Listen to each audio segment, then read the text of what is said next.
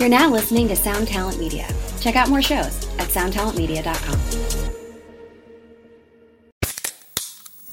Hey, what's up, everyone? I'm Matt McGachy, the vocalist of Cryptopsy and the host of the Vox and Hops Metal Podcast, where I sit down with fellow metal musicians. We talk all about their lives and music while sharing killer craft beers. If you've ever wanted to sneak backstage and share a beer with one of your favorite musicians, well, Vox and Hops is the podcast for you. This week on the podcast, I had an amazing conversation with Morgan Lander and SJ Jones about Kitty Pig. There is this episode and over 450 other ones to help you enjoy life, metal, and craft beer. So what are you waiting for? It's time to become a Vox and Hops head. Cheers!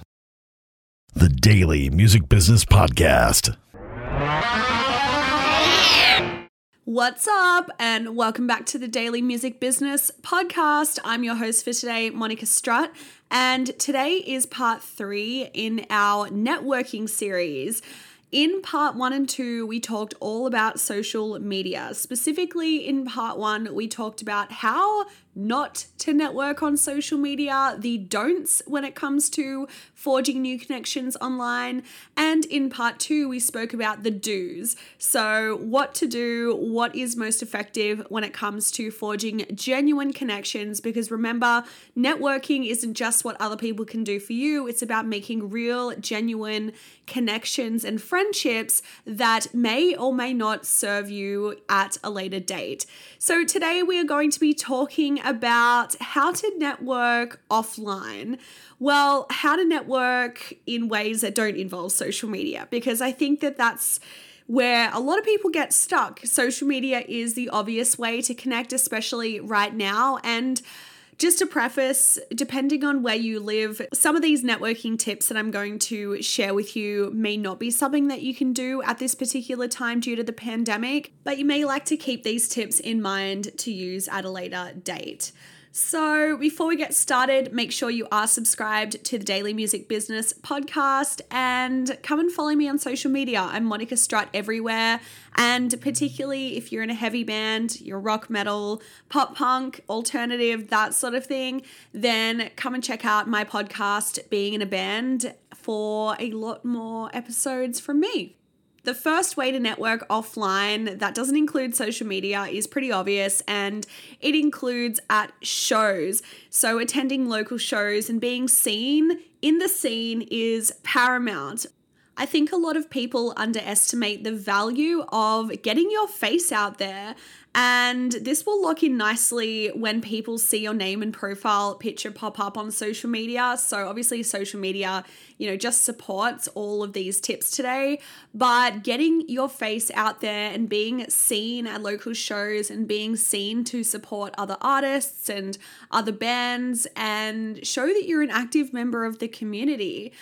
Again, it sounds super obvious, but it's easy to get lazy and complacent. And again, depending on where you live right now, there may not be a lot of shows. Shows are just starting to come back in Australia.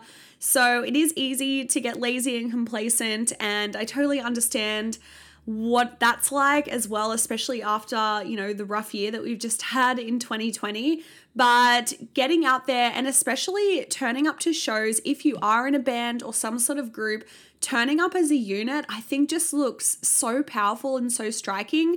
And yeah, like I think that that's just such a great way to get your name out there and get your face out there. And the more recognizable you are, then slowly you'll start to be introduced to people or you'll introduce yourself to people and you'll see a lot of the same people at the same places and things will just grow organically from there. The second way to network outside of social media is at industry events. So, industry events are incredibly, incredibly powerful. If you're in Australia, we have an industry event called Bigsound, and basically it's like a showcase and also a conference. But one of the main reasons that people go to Bigsound is for the networking and setting up meetings with people that maybe they wouldn't have access to because everyone is in the one city. So, I know South by Southwest Is another kind of event that's very similar, also the Great Escape over in the UK. And at these events, anyone who's anyone in the industry will be there sinking beers with the intention to network, as I said. So whether you're showcasing or not, if if your band isn't showcasing, I just recommend going as a punter because it really is a powerful and electric environment. But if there aren't any events near you, especially not in-person events, attend a workshop, attend an online networking event. I've attended workshops from music mentors online. Outer Loop Group Coaching does a lot of amazing workshops as well. So they're definitely out there. My own membership, being in a band, connects musicians from all over the globe, and you get masterclasses every month. There are so many free groups as well on Facebook. So but I'm not so much talking about the Facebook groups. I'm talking about events or masterclasses, stuff like that, where you can connect with people, whether it's in the chat box or whether you're on a Zoom call.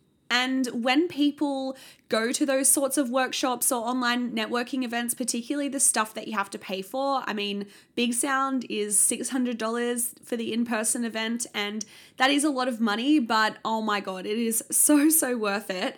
But when I see bands and musicians actually putting money where their mouth is and investing in themselves, investing in these workshops to upskill themselves, to expand their network. That just says so much about your commitment to your music career because let me tell you, there are so many musicians out there who are so scared to invest in themselves and they'll very happily, you know, spend a couple of hundred dollars on the weekend going out and buying new clothes and whatnot. But they are incredibly scared to invest in stuff that's not tangible when it comes to their music career. Maybe a guitar seems like more of an obvious investment, but if you're a guitarist and you've already got three guitars, maybe just calm down a little bit and invest in actually learning the business of the music industry because it doesn't matter how many guitars you have. If you don't know the business, then that guitar is just probably not going to be seen by anyone else except for your boyfriend or girlfriend. So that's what I have to say about that, but that is a little bit off off topic, but networking events, oh my gosh, incredibly powerful and it can be really scary as well to network and a lot of musicians, if you're an introvert, you aren't an anomaly. So many musicians I know are introverts. I'm 50-50 by the way, so when I took the um the 16 personalities test or whatever it's called, I found out that I'm 49% extrovert and 51% introvert. And that was just so validate, validating. And I'm going to recommend to anyone listening to this take a personality test. You can go to 16personalities.com, and that is a really good personality test. But there's also the Enneagram. So you find out what number you are on the Enneagram, and that tells you a little bit about, you know, your personality type. And it's interesting because although we know ourselves, right? But it is incredibly validating and sometimes confronting when you actually take a test and actually see that you are who you are and that is okay. That's the only way I can describe it. It's just, yeah, such a validating experience. Highly recommend it, even if you feel like you know yourself pretty well. I think it's just a really great idea just to know yourself down to the core as much as possible. The third way to network offline is at university. Most people enroll in a music degree thinking they'll get a job out of it. Well, this can be the case, but not in the way that you think.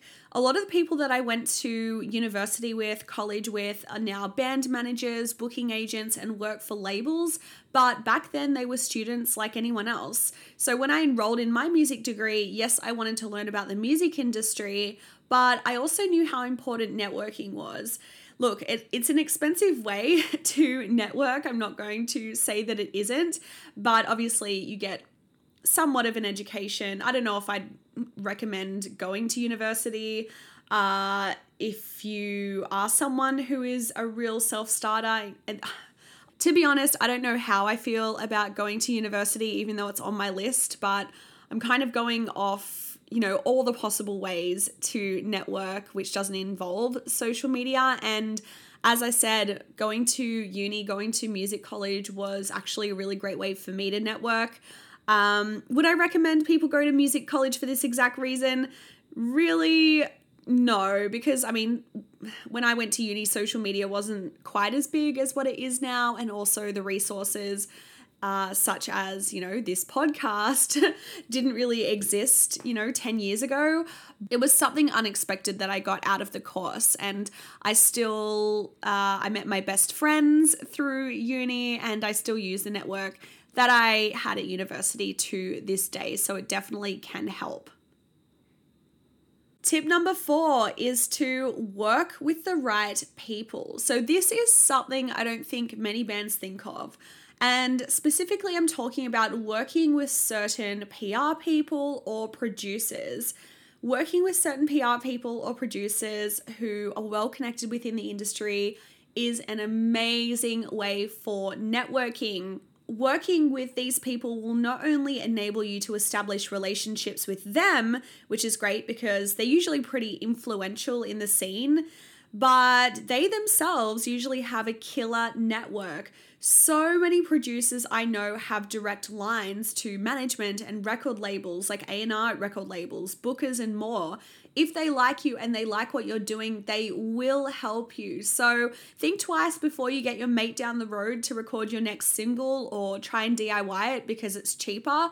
I highly recommend that if you're serious about getting somewhere, not to mention, you know, hiring a professional PR company can do wonders for your exposure and credibility, and also working with a producer can really take your songs to the next level.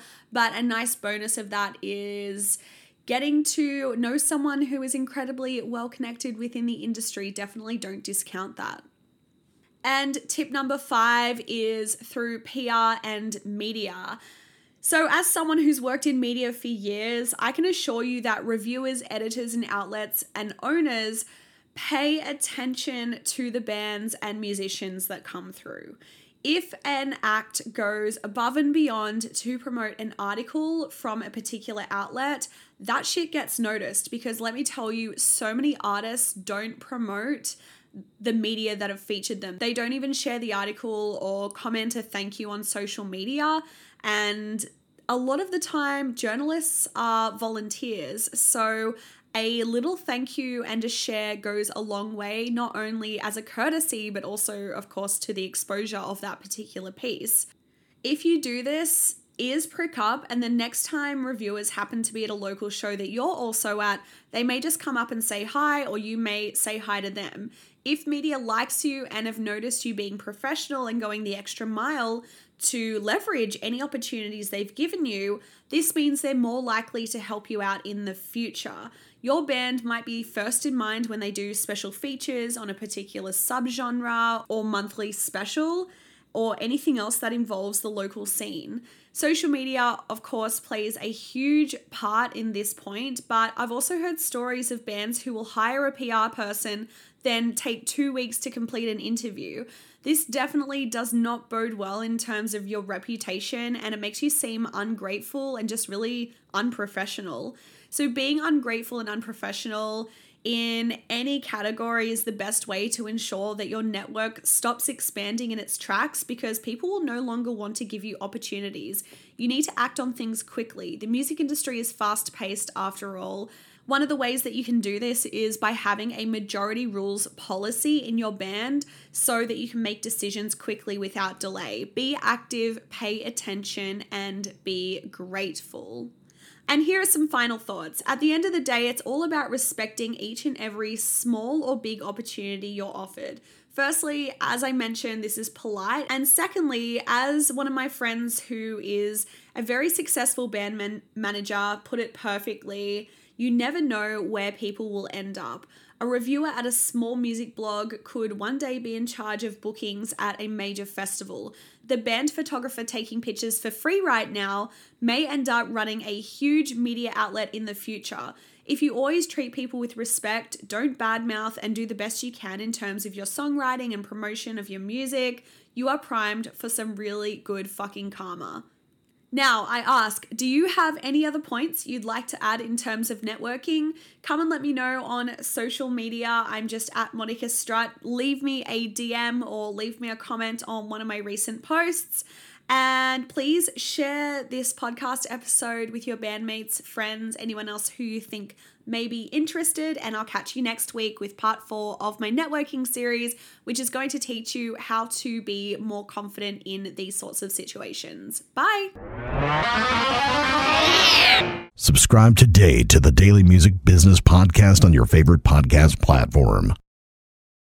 Hey, what's up? My name's Lurk, and I'm the host of Lambgoat's Van Flip podcast. Every week, I have in depth conversations with bands from all over the scene, big and small. We also like to keep our finger on the pulse and showcase up and coming bands on the show as well. So come check out Lambgoat's Van Flip podcast.